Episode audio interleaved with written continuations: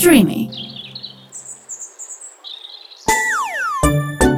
That's So Human με την Εκατερίνη Κονταρίνη και τη Μέρη Σακελαρίου. Γεια σας, είμαι η Εκατερίνη Κονταρίνη Και είμαι η Μέρη Σακελαρίου. και ακούτε το That's So Human. Τέλεια, τέλεια, τέλεια. Τι έχουμε σήμερα, Εκατερίνη; Σήμερα έχουμε, μ, τι να πω τώρα, έχουμε συνεργαστεί στο τελευταίο εδώ ε, event που έγινε στο, στο φεστιβάλ. Άννα Βεκιάρη, χορογράφος, χοροθεραπεύτρια, χορεύτρια Τι άλλο, έχουμε ξεχάσει κάτι άλλο, Άννα; Ε, και δασκάλα χορού. και δασκάλα χορού. Έτσι. Πολύ σημαντικό.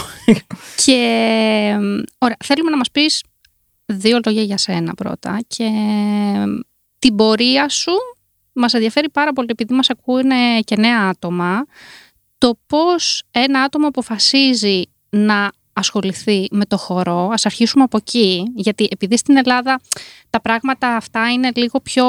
είναι από κάτι που ακολουθεί κάποιος και θεωρείται ότι πω πω έκανε μια τέτοια επιλογή για τη ζωή του να ακολουθήσει, δηλαδή όχι μόνο να του αρέσει ως χόμπι, όπως γίνεται ας πούμε και με τα εικαστικά, αποφάσισε να ασχοληθεί όλη τη ζωή με το χορό και επαγγελματικά. Πες μας λίγο για αυτό. Γεια σας κορίτσια, καταρχάς.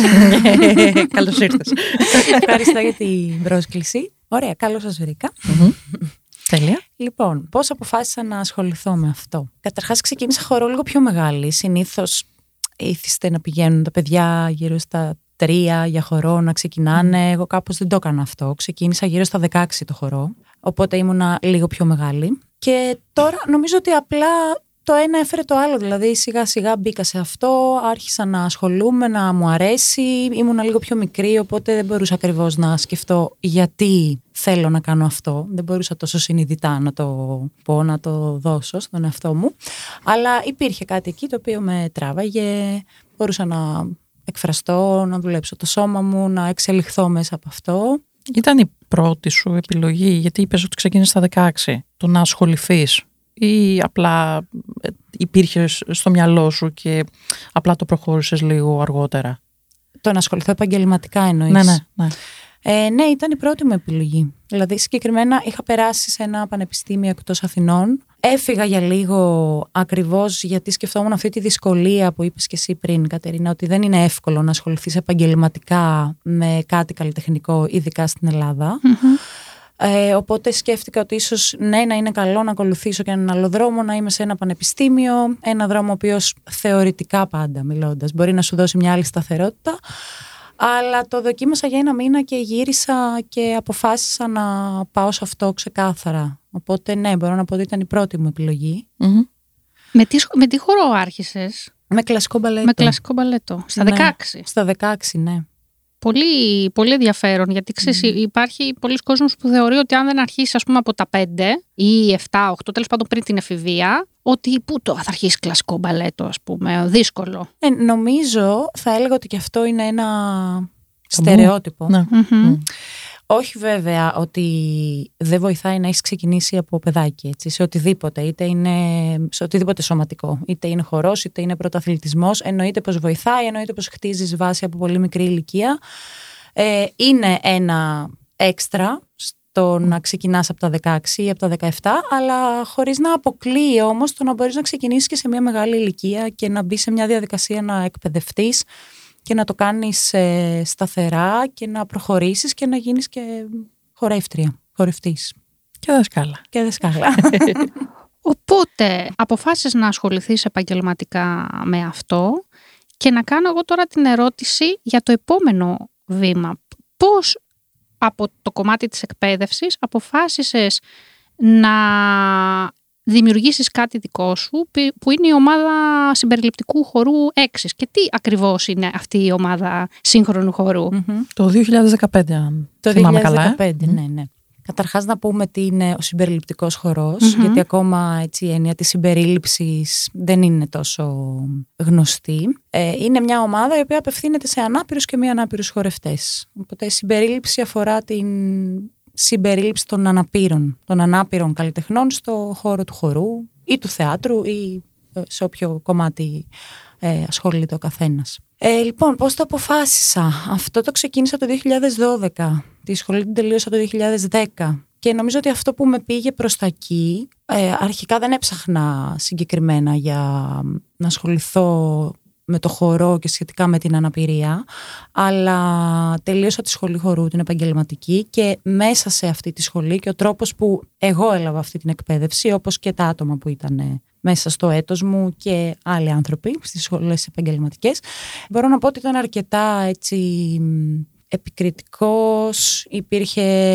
αρκετή επικέντρωση στο σώμα και ποιο είναι το καλό σώμα για το χορό, το ποιες είναι οι σωστές διαστάσεις για το χορό. Υπήρχε έτσι αυτή η λογική της ε, κανονικοποίησης του σώματος, το οποίο είναι, έχει, υπάρχει ένα συγκεκριμένο σωματικό για να μπορέσεις να χορέψεις. Ένα συγκεκριμένο πλαίσιο καλούπι. Ναι, ένα συγκεκριμένο καλούπι. Ε, και νομίζω ότι κανένας άνθρωπος ουσιαστικά εκτός δεν πατάει πάνω σε αυτό το καλούπι. Δηλαδή κάθε σώμα είναι διαφορετικό, μοναδικό θα πω και υπάρχει αυτό που λέμε ανθρώπινη ποικιλομορφία. Τώρα εδώ έχει ε, εξαιρετικό ενδιαφέρον σε αυτό που λες. Καλά, ανοίγεις μια τεράστια συζήτηση η οποία στο εξωτερικό γίνεται εδώ και αρκετά χρόνια σε σχέση με τα στερεότυπα που ακολουθούν οι σχολές χορού και μετά στο επαγγελματικό κομμάτι υπήρχε και υπάρχει ακόμα τεράστιος ρατσισμός σε σχέση όχι, όχι μόνο με την αναπηρία, αυτό που λες σε σχέση με τη σωματοδομή και πώς είναι, δηλαδή α, οι γάμπες σου δεν είναι έτσι, οι ώμοι σου δεν είναι αλλιώς, άρα και δεν μπορείς να, μπορείς να χορέψεις αλλά δεν μπορείς να ακολουθήσεις μια επαγγελματική καριέρα. Ε, ακόμα έχουμε δει και ταινίες που έχουν γίνει πάνω σε αυτό το θέμα. Αυτά τα στερεότυπα έχουν σπάσει ή σπάνε στο εξωτερικό, οπότε εσύ μας λες ότι ερχόμενοι από τη σχολή τα αντιμετώπισες στο 100% αυτή την οτροπία. Και αυτό όμως λειτουργήσε σε ένα ανάποδα, στο πώς να μην τα ακολουθήσεις και όχι μόνο να μην τα ακολουθήσεις, αλλά να κάνεις κάτι γι' αυτό. Ναι, ε, ισχύει και νομίζω ότι όσο περνάνε και τα χρόνια, επειδή ακριβώς όπως λες αλλάζουν αυτά σιγά σιγά και αρχίζει και ανοίγει αυτό το, το πλαίσιο, θέλω να πιστεύω ότι οι περισσότεροι νέοι άνθρωποι που βγαίνουν κινούνται προς τα εκεί, στο να πάνε και εκείνοι ένα βήμα μπροστά και να ξεπεράσουν λίγο αυτά τα στερεότυπα γύρω από το χορό και να μην μείνουν πιστοί στον τρόπο που έχουν λάβει αυτή την εκπαίδευση. Δηλαδή και εγώ με αυτό το σκεπτικό απλώς ξεκίνησα λίγο να ψάχνω άλλους δρόμους, λίγο πιο ανοιχτούς, οι οποίοι δεν έχουν έτσι αυτές τις παροπίδες, ας πούμε, για τις οποίες συζητάμε. Και μέσα από αυτό βρήκα μια εκπαίδευση στο εξωτερικό, στη Βιέννη πήγα στο Impulse Dance. Το Impulse Dance είναι ένα φεστιβάλ διεθνές που καλεί δασκάλους από όλο τον κόσμο, γίνονται σεμινάρια, πάρα πολλά. Και στο πλαίσιο λοιπόν αυτού του φεστιβάλ βρήκα αυτή την εκπαίδευση, το Danceability, με τον Αλίτο Αλέση, που είναι μια μέθοδος αυτοσχεδιασμού και contact improvisation που είναι μία μέθοδος για συμπεριληπτικές ομάδες ουσιαστικά. Και σκέφτηκα ότι έκανα και μία έρευνα γύρω από αυτό και σκέφτηκα ότι μία τέτοια εκπαίδευση σίγουρα δεν θα έχει μέσα, δεν θα κουβαλάει μέσα αυτά όλα τα, τα πρότυπα και τα στερεότυπα για τα οποία συζητάμε. Αυτό που είδαμε στο φεστιβάλ, ε, το, το σεμινάριο, είχε τέτοια στοιχεία, δηλαδή είδαμε έτσι από την εκπαίδευσή σου; Ναι, φυσικά είχε και ε, πράγματα τα οποία ασκήσεις, να το πω, δεν μου αρέσει, δεν αρέσει η άσκηση σαν λέξη, έτσι, γιατί ο χώρος είναι κάτι πιο καλλιτεχνικό, αλλά είχε, ναι, φυσικά εργαλεία από την τεχνική του danceability και όχι μόνο, και άλλα πράγματα τα οποία με τα χρόνια και εγώ δεν δουλεύω μόνο με τον danceability, βάζω πράγματα μέσα από τον αυτοσχεδιασμό. Συμπληρώνεις εργαλεία ναι. με την εμπειρία σου και προχωρώντας. Και φαντάζομαι αναλόγως και πώς σχηματίζεται η κάθε ομάδα. Ναι. Δηλαδή βλέπεις και τα άτομα που έρχονται, ας πούμε, τι μπορεί να θέλουν περισσότερο. Φαντάζομαι και την ώρα που συμβαίνει μπορεί και να αλλάξεις κάτι σε αυτό που μπορεί να έχεις σκεφτεί. Ναι, ναι, σίγουρα, σίγουρα. Οπότε είναι, λίγο πιο, ναι, είναι και πιο ολιστική η προσέγγιση, ναι. να υποθέσω, έτσι. Οπότε αποφάσισε να δημιουργήσεις την εξι Πόσο δύσκολο ήταν αυτό; Πάμε σε μια άλλη ιστορία. Πόσο εύκολο ή δύσκολο είναι να δημιουργήσει κάτι από το μηδέν; Εντάξει, δεν θα πω ότι ήταν εύκολο, αλλά τώρα σκέφτομαι ότι εγώ το θεωρώ έτσι αρκετά ωραίο να δημιουργεις πράγματα δικά σου. Οπότε έχω έτσι θετική, παρόλες τις δυσκολίες που μπορεί να είχε, οι οποίες κατά βάση αφορούν την προσβασιμότητα, ε, στο δομημένο περιβάλλον. Για το περιεχόμενο φροντίζαμε εμείς να το κάνουμε προσβάσιμο. Οπότε, ε, ναι, υπήρχαν δυσκολίες όσον αφορά την προσβασιμότητα, αλλά και τις δυσκολίες που έχει κάτι όταν ξεκινάει να μπορέσεις να το φτιάξεις σιγά σιγά όπως το ονειρεύεσαι, ε, να αρχίζεις να ανοίγεις δρόμους για αυτό.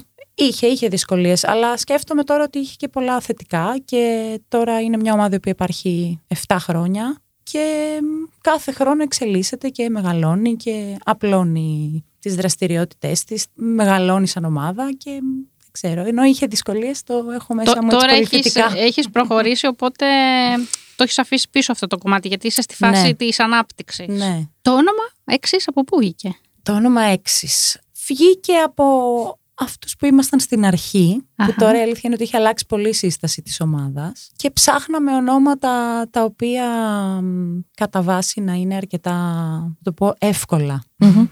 Μικρά και. Μικρά και να μένουν. Και βγήκε από εκεί. Εμένα μου θυμίζει λίγο το excitement, το έξις. Ναι, γιατί όχι. θα μπορούσε. Θα μπορούσε. το έχουμε και αυτό.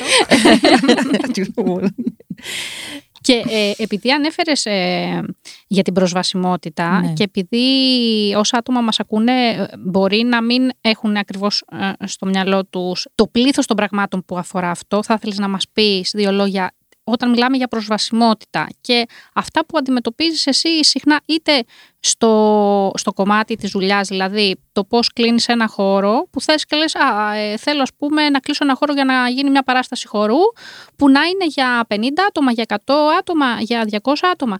Τι δυσκολίες, παραδείγματος χάρη, αντιμετωπίζεις στο ότι δεν μπορείς να κλείσεις οποιοδήποτε χώρο για κάτι τέτοιο, αλλά και γενικότερα σε σχέση με την εμπειρία σου για τι θέματα μιλάμε. Για το πρακτικό, για το λοιπόν, πρακτικό κομμάτι. κομμάτι. έτσι. Καταρχάς, είναι ακριβώς αυτό που είπες. Όχι, δεν μπορείς να κλείσεις τον οποιονδήποτε χώρο. Τα περισσότερα θέατρα στην Αθήνα δεν είναι προσβάσιμα. Μμμ. Και όταν λέμε προσβάσιμα, τι εννοούμε το περιβάλλον. Εννοούμε την αναπηρική ράμπα για να μπορέσει ο άνθρωπος να μπει μέσα στο θέατρο. Ε, μιλάμε για τουαλέτες αναπηρικές. Μιλάμε για πρόσβαση του κοινού σαν θεατές, αλλά μιλάμε και για πρόσβαση των χορευτών πάνω στη σκηνή. Οπότε χρειάζεται πρόσβαση και μέσα στο χώρο του θεάτρου, αλλά και πάνω στο χώρο της σκηνής. Και όλα αυτά έχουν να κάνουν με το δομημένο περιβάλλον, το οποίο είναι πολύ δύσκολο να βρεθεί. Δηλαδή, εμείς δυσκολευόμαστε αρκετά ναι, να βρούμε θέατρο προσβάσιμο, έτσι ώστε να μπορέσουμε να κάνουμε την παράστασή μας εκεί. Το οποίο είναι πολύ σημαντικός παράγοντας, γιατί είναι και ο χαρακτήρας της ομάδας συμπεριληπτικός. Δεν έχουμε τη δυνατότητα και δεν επιτρέπουμε κιόλας να κάνουμε μια παράσταση σε ένα χώρο που δεν είναι προσβάσιμος. Έχουμε προσπαθήσει από την αρχή μέχρι και τώρα όσο μπορούμε να υπάρχει η προσβασιμότητα. Ακόμα, για παράδειγμα, ακόμα μπορεί να μην υπάρχει μια τουαλέτα σε ένα χώρο. Θα προσπαθήσουμε να νοικιάσουμε μια τουαλέτα. Μμμ. Θα προσπαθήσουμε να φέρουμε ράμπες, να τις βάλουμε στο χώρο, να, να μπορέσουμε να τον κάνουμε προσβάσιμο. Δηλαδή, μπορεί, μπορεί να βρούμε ένα χώρο ο οποίος δεν είναι απόλυτα προσβάσιμος, αλλά μπορεί με έναν τρόπο να, να γίνει. γίνει. Γι- Ναι. Αυτό η αλήθεια είναι ότι πολλοί και εμείς ε, τώρα με το Inclusive Art Festival αυτό ήταν ένα θέμα. Είχαμε βέβαια τους τρεις χώρους, μάλλον τους δύο χώρους οι οποίοι ήταν απ- και είναι, είναι απόλυτα προσβάσιμοι και στο θέμα του πώς μπαίνεις και βγαίνεις και στο θέμα ε, Της τουαλέτας. της τουαλέτας, που είναι η γκαλερί ε, η Goits ε, STD και στο κομμάτι του θέατρου ίσων αλλά στο θέμα ας πούμε της συναυλίας ήταν αρκετά δύσκολο και ο τρόπος ήταν να το κάνουμε εμείς προσβάσιμο Ναι. και όντως υπάρχουν χώροι που μπορούν να γίνουν προσβάσιμοι Μμμ. Ναι, εντάξει, κάποιοι διευκολύνουν, η αλήθεια είναι. Ναι, ε, ναι, ναι. αλλά υπάρχουν και κάποιοι που δεν μπορούν με τίποτα να γίνουν. Γιατί μπορεί να είναι πολλά τα σκαλιά, να είναι μεγάλη κλίση, ειδικά σε νεοκλασικά κτίρια Πολύ δύσκολα. γίνεται, αλλά έχει πολύ ενδιαφέρον στην Αθήνα για τα θέατρα που λες ή για τους συναυλιακούς χώρους κτλ.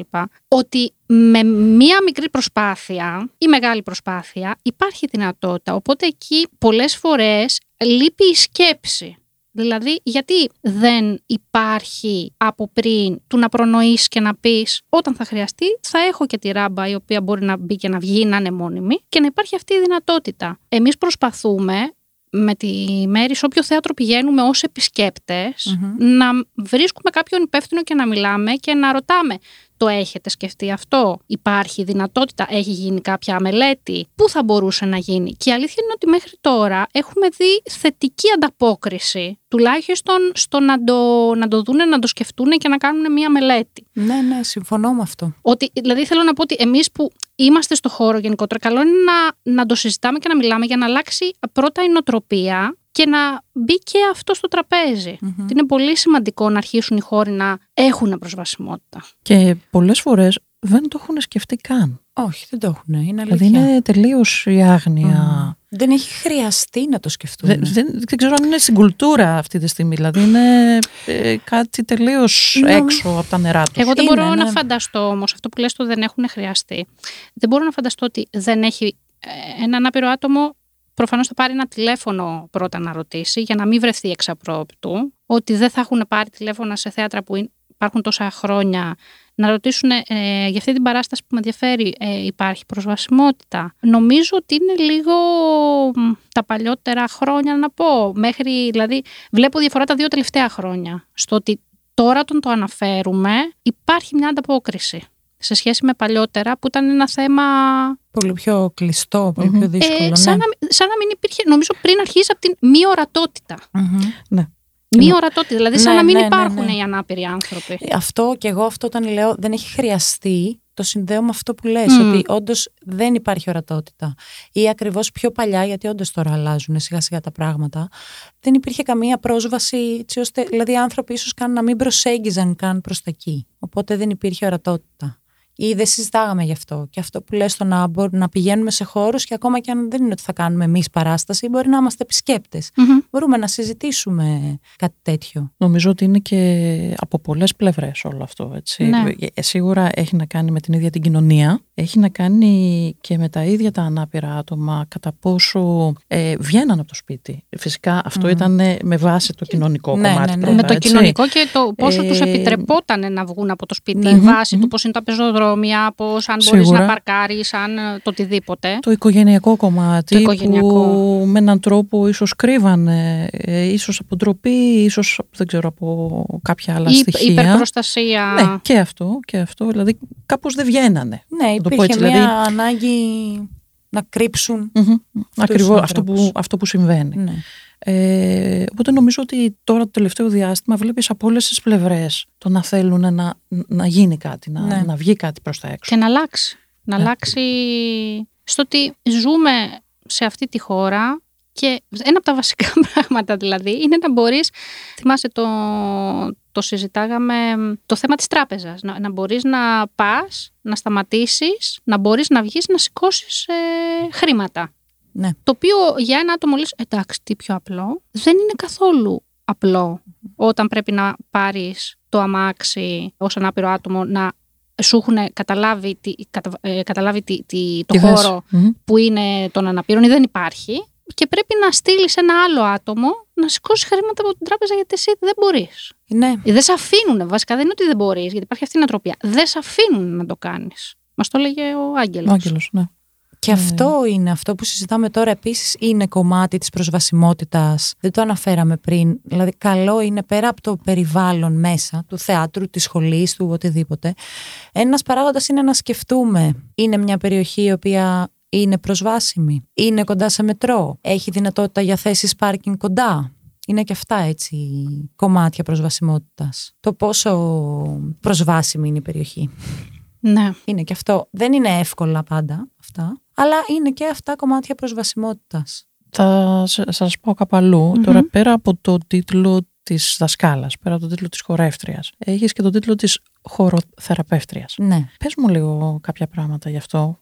Τη έχοντας, χοροθεραπεία. ναι, έχοντας Μμμ. τη λέξη θεραπεία, δηλαδή θα θέλαμε λίγο έτσι ε, ο κόσμος να μάθει κάποια πράγματα. Μμμ. Καταρχάς να πω ότι είμαι τελειόφοιτη στην Ένωση Ελλήνων Χοροθεραπευτών. Είναι ένα άλλο κομμάτι η χοροθεραπεία ε, με την έννοια ότι προφανώς έχει να κάνει με την κίνηση εννοείται. Είναι αρκετά διαφορετικό από το χορό Και ουσιαστικά στη χωροθεραπεία τι κάνουμε, χρησιμοποιούμε την κίνηση ως ε, ψυχοθεραπευτικά. Είναι η ψυχοθεραπευτική προσέγγιση Είδος της έκφρασης, κίνησης. ίσως. Ε, μ, Έκφραση είναι και στο χορό. έκφραση είναι και στο χορό, ναι.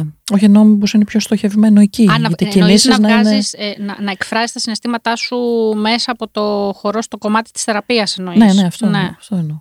Ναι, δεν είναι... ο χορός είναι άλλο κομμάτι από τη χωροθεραπεία. Ε, σίγουρα έχουν κοινά. Δηλαδή, εγώ μπορώ και χρησιμοποιώ τα εργαλεία που παίρνω από τη χωροθεραπεία στο χορό. Μπορώ να κάνω τέτοιες ε, συνδέσεις, αλλά είναι πολύ διαφορετικό, είναι πολύ διαφορετικός ο στόχος της ομάδας. Δηλαδή στη χωροθεραπεία δουλεύουμε με έναν θεραπευτικό στόχο. Στο χορό, ο χορός δεν έχει θεραπευτικό στόχο. Ο χορός έχει το ε, στόχο, δουλεύουμε με την τεχνική, δουλεύουμε με τον αυτοσχεδιασμό, δουλεύουμε με τις ποιότητες της κίνησης, με, τις, με όλα αυτά τα κομμάτια, αλλά δεν, είναι, δεν, δεν τον χρησιμοποιούμε θεραπευτικά ή τουλάχιστον εγώ δεν τον χρησιμοποιώ θεραπευτικά. Οπότε στην έξις ε, είναι άλλο κομμάτι, δεν εμπλέκεται η χωροθεραπεία. Τώρα σχετικά με τη χωροθεραπεία είναι, είναι μια σωματική ψυχοθεραπευτική προσέγγιση. Από ποια Ε, ηλικία μπορεί κάποιος να. στο κομμάτι, όχι του χώρου, της Της χωροθεραπείας. χωροθεραπείας. Ναι. Ε, εντάξει, θεωρητικά μπορεί από ποια ηλικία. Συνήθως αυτά τα επαγγέλματα τα θεραπευτικά συνιστούν ηλικίες λίγο μεγαλύτερες.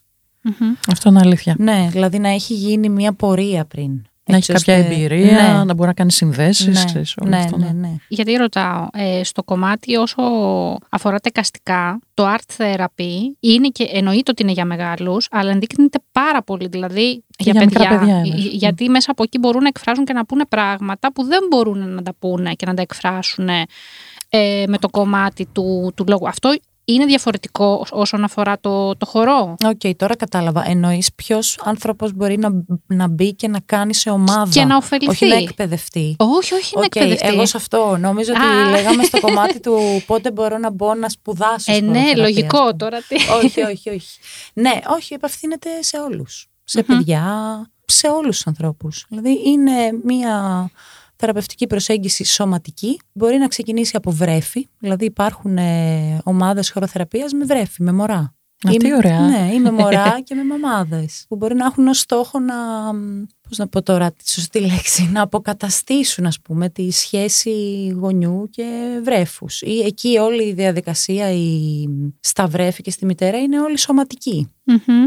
Οπότε εμ, θα έλεγα ότι είναι και εμ, πολύ σημαντική η χωροθεραπεία εκεί σαν ε, προσέγγιση. Έχεις πρόσβαση άμεση. Ε, Ε, αυτό που λες πάρα πολύ, νομίζω ότι α- αρκετοί γονείς που μας ακούνε θα τους ενδιαφέρει, γιατί ξέρεις, ένα από τα θέματα που το, το είχα δει και σε μένα, είναι ότι όταν το παιδάκι είναι μικρό, έχεις πολύ λίγες επιλογές του τι να κάνεις μαζί, πέρα από το τι κάνετε στο σπίτι. Και το baby swimming, ας πούμε, είναι ένα που μπορείς να το κάνεις από ναι, μηνών. Ναι, ναι. Τώρα αυτό που μου λες Μμμ. με το χορό, ε, είναι πολύ σημαντικό ότι κάποιος μπορεί να κάνει αυτή τη δραστηριότητα με το παιδί. Ναι, φυσικά. Μα είναι και όταν λέμε χωροθεραπεία, εντάσσεται στο κομμάτι της κινησιοθεραπείας. Δηλαδή, δουλεύουμε με την κίνηση, με το άγγιγμα, με το βλέμμα, με το καθρέφτισμα, με, με αυτό που λέμε holding στη χωροθεραπεία, στο πώς κρατάω, πώς αγκαλιάζω, πώς δημιουργώ, ας πούμε, την ώρα που αγκαλιάζω σχήματα με το σώμα μου. Δουλε- δεν είναι χορός, θέλω απλά να το πω έτσι να το ξεκαθαρίσω, δεν είναι χορός ότι θα είναι μια ομάδα χορού με μουσική, χορογραφημένη,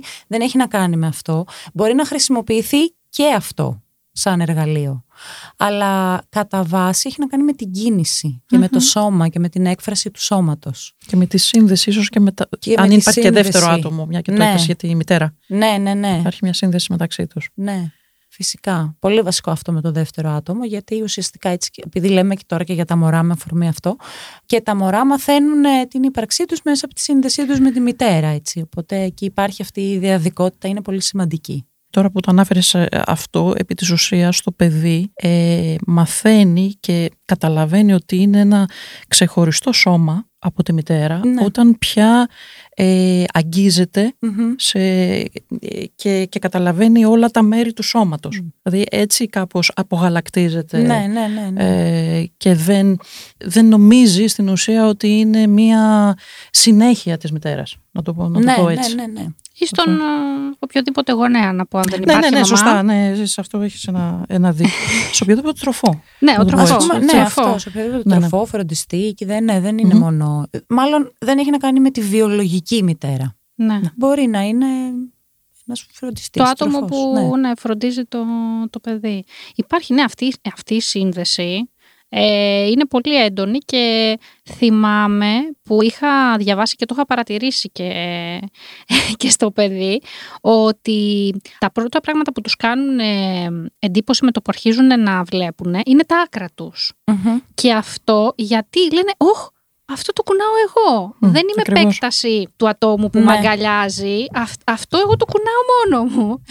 και το έχει φοβερό ενδιαφέρον αυτό. Οπότε φαντάζομαι και με το χορό θα του δίνονται ε, συνεχώς ερεθίσματα. Ναι, φυσικά εννοείται. Και με το χορό γίνονται όλα αυτά. Και η συνειδητοποίηση του σώματος και η επαφή και η σύνδεση και η σύνδεση με το ρυθμό. Απλώς έχει, να- ε, έχει σημασία ο στόχος μιας ομάδας. Μμμ. Ε, στα μαθήματα του χορού ο στόχος δεν είναι θεραπευτικός. Στη χοροθεραπεία είναι θεραπευτικός. Δηλαδή στη χοροθεραπεία θα πάμε με αυτό που φέρνει το, Το, έ- άτομο το που αίτημα. έρχεται. Το αίτημα ναι, δηλαδή. με αυτό που Άρα φέρνει έχεις το μια αίτημα. θεματολογία, να- δηλαδή ένα στόχο Ναι. επί της ουσίας. Ε, στο χορό θα πάμε και με την κίνηση, αλλά θα κατευθύνουμε και αρκετά διαφορετικά. Όχι ότι δεν γίνεται και στη χοροθεραπεία, αλλά μ, στη χοροθεραπεία συμβαδίζουμε πάρα πολύ με το άτομο, με το αίτημα. Και στο χορό συμβαδίζουμε, δεν θέλω να παρεξηγηθώ. ότι στο χορό είμαστε- Εντάξει, ναι, το, Θα το, κάνετε το, ό,τι το σας πούμε. καταλαβαίνω. Εντάξει. Απλά υπάρχει άλλος στόχος, είναι Ναι. εκπαιδευτικός ο στόχος στο χορό. Οπότε, εγώ τώρα, επειδή είπες για αυτή τη διαφορά, θέλω να μας πεις ε, στο κομμάτι του επαγγελματικού χορού, ε, συμπεριληπτικού επαγγελματικού χορού, τι είναι αυτό που το χαρακτηρίζει, δηλαδή το ότι δεν είναι, τώρα ε, θέλω να πάμε στο κομμάτι ότι δεν είναι μια ερασιτεχνική ομάδα χορού, αλλά είναι μια επαγγελματική. Τι σημαίνει αυτό; Και στη συνέχεια να μας πεις και τι, ποιο είναι το τελευταίο project που Μμμ. έχετε Και κάνει, τι- τι, ναι, τι ετοιμάζετε κάνεις, ναι, γενικότερα όλα για να αυτά. έχει αίσθηση και ο κόσμος του τι κάνει αυτή η ομάδα επαγγελματικά δηλαδή. Για αρχή αυτό που ξεχωρίζει το επαγγελματικό πέρα από την εκπαίδευση είναι το κομμάτι της αγοράς εργασίας. Έτσι. Οπότε το πώς ας πούμε μέσα από την επαγγελματική ομάδα και τις επαγγελματικές παραστάσεις μπορούν οι ανάπηροι καλλιτέχνες, χορευτές, χορεύτριες να βγουν στην αγορά εργασίας, δηλαδή να δουλέψουν, να πληρωθούν για τη δουλειά τους. Πολύ σημαντικό κομμάτι αυτό στο, στο επάγγελμα. Και έχει, υπάρχει εκεί πέρα και μια αίσθηση σιγά σιγά αυτονομίας έτσι, για όλους μας. Απλά δεν είναι τόσο εύκολο στους ανάπηρους ανθρώπους να, ειδικά στο χορό, να είναι τόσο ενεργοί στην αγορά εργασίας. Να υπάρχουν ευκαιρίες. ναι, ευκαιρίες. Για ναι. την ώρα. Ναι. Ναι. Για την Ωραία. ώρα, ναι, γιατί να πούμε εδώ ότι όντως τα πράγματα αλλάζουν πολύ. Δηλαδή, από το 2012 που σας είπα πριν ότι έκανα εγώ την εκπαίδευση και γύρισα εδώ στην Ελλάδα μέχρι και σήμερα, που είναι 10 χρόνια, έχουν αλλάξει αρκετά τα πράγματα. Δηλαδή, υπάρχουν ε, και αυτόνομοι, ανεξάρτητοι, συγγνώμη, καλλιτέχνες, ανάπηροι και σεμινάρια γίνονται πολύ περισσότερα. Υπάρχουν ε, πυρήνες έτσι, οι οποίοι σιγά σιγά ανοίγουν προς τα εκεί. Πολύ αισιόδοξο. Ναι, πολύ είναι. αισιόδοξο. ναι. Έτσι και εγώ έτσι το βλέπω. Το βλέπω αισιόδοξα. Εντάξει, με, με αργά και σταθερά βήματα, αλλά τώρα κάθε κοινωνική αλλαγή τέλος πάντων γίνεται με αργούς ρυθμούς πάντα. Ε, δεν έρχεται πολύ γρήγορα. Οπότε, ναι, να επιστρέψω σε αυτό που λέγαμε πριν, ότι ένα κομμάτι το οποίο σχετίζεται με το επαγγελματικό, λοιπόν, είναι και το κομμάτι το οικονομικό, σίγουρα. Αλλά πέρα από αυτό, έχει να κάνει και με την, εκπαί- την πρόσβαση στην επαγγελματική εκπαίδευση πλέον. Όχι ερασιτεχνικά, όχι σε επίπεδο σεμιναριακό ή κάποια σεμινάρια ή κάποιες ημερίδες, αλλά συστηματική και καθημερινή εκπαίδευση με πρόσβαση στα επαγγελματικά εργαλεία του χορού. Και όσο γίνεται σε όλες τις τεχνικές. Στο σύγχρονο χορό, στον αυτοσχεδιασμό, στο contact, στο κλασικό μπαλέτο. Όλο αυτό το κομμάτι να αρχίσει να ανοίγει και προς τα εκεί. Να έχουν πρόσβαση στην επαγγελματική εκπαίδευση, η οποία θα τους δώσει βήμα να δουλέψουν επαγγελματικά πλέον. Και πέρα από χορευτές και εκπαιδευτές. Και ένας ανάπηρος εκπαιδευτής στο χορό. Μμμ. Και αυτό λείπει. Φαντάζομαι βέβαια. επίσης, Αυτό επειδή η, η ομάδα είναι μεικτή, Ναι. ότι ακριβώς επειδή τους ενδιαφέρει το κομμάτι της ε, συμπερίληψης και του να μπορέσουν η ευκαιρία του να βρεθούν σε ένα χώρο που να χορεύουν συμπεριληπτικά, που δεν θα έπρεπε να... Δηλαδή, δεν θα έπρεπε να υπάρχει διαχωρισμός, αλλά εφόσον γενικά στο χορό υπάρχει αυτός ο διαχωρισμός, το να πεις ότι βρίσκω μια σχολή η οποία είναι συμπεριληπτική και για τα πιο ανάπηρα άτομα που επιλέγουν και φαντάζομαι έχεις μαθητές και μία ανάπηρα άτομα που έρχονται και τους λέει εγώ θέλω αυτή τη σχολή, θέλω να, να εκπαιδευτώ σε αυτό το μοντέλο, να έρθω σε επαφή ε, με όλους τους ανθρώπους που ε, τους ενδιαφέρει και σε αυτούς ο χορός χωρίς να υπάρχει κάποιος αποκλεισμός. Ναι, είναι και αυτό ένα καινούριο κομμάτι. Πολύ εδώ έτσι με αυτό που λες σκέφτομαι και θέλω να πω το κομμάτι της εκπαίδευσης, της συστηματικής εκπαίδευσης πλέον, είναι λίγο πιο δύσκολο από ότι της ομαδας Ε, γιατί εκεί πέρα έρχεται, έρχεσαι πραγματικά αντιμέτωπος με αυτό το στερεότυπο που είπαμε πριν, το οποίο υπάρχει στο χορό και στη σχολή, στο ίσον, δεν μιλήσαμε κιόλας για το ίσον. Το ίσον Πού γίνονται τα μαθήματα. Ναι, που γίνονται τα μαθήματα του χορού και γίνονται και μαθήματα θεάτρου εκεί. Έχουμε αν, μη ανάπηρα άτομα, αλλά όχι πάρα πολλά. Και υπάρχει μεγαλύτερη προσέλευση στους ανάπηρους μαθητές και μαθήτριες από ότι στους μη ανάπηρους. Και θεωρώ πως αυτό έχει να κάνει με αυτό το στερεότυπο το οποίο μιλήσαμε. Δηλαδή, πλέον το να μπει ένας μία ανάπηρος στη διαδικασία να πει ότι εγώ θα πάω και θα εκπαιδευτώ εκεί. Ότι θα πάρω τη γνώση μου από εκεί. Ε, και δεν θα πάω κάπου αλλού, θα πάω εκεί. Είναι λίγο δύσκολο. Δηλαδή, αυτό χρειάζεται, έχει αρκετά βήματα, πιστεύω, ακόμα που χρειάζεται να γίνουν. Είναι άλλο το σεμινάριο. Το σεμινάριο που Κάναμε, κάναμε κι εμείς που είχε προσέλευση και από ανάπηρους και από μη ανάπηρους. Ε, είχε αρκετή, αλλά σε επίπεδο εκπαίδευσης συστηματικής καθημερινής εκεί είναι διαφορετικά. Η σύσταση είναι διαφορετική. Τελείωσε μια παράσταση πρόσφατα. Ναι. Ε, θες να μας πεις λίγα λόγια για αυτήν; Ναι, ναι, ναι. Και, και ό,τι καινούριο ε, Ετοιμάζεις. ενδεχομένως Ναι. ετοιμάζεις. Ναι. Ναι, τελείωσε η παράσταση μας η καινούρια, που λέγεται The Love of the Ambitious. Πρεμιέρα ήταν τώρα 16 Μαρτίου, κάναμε τρεις παραστάσεις. Τώρα αυτό το έργο είναι μια σύμπραξη με δύο Γάλλους χορευτές και είναι μια προσπάθεια... Μια προσπάθεια. Είναι μια καλή προσπάθεια. καλή παράσταση.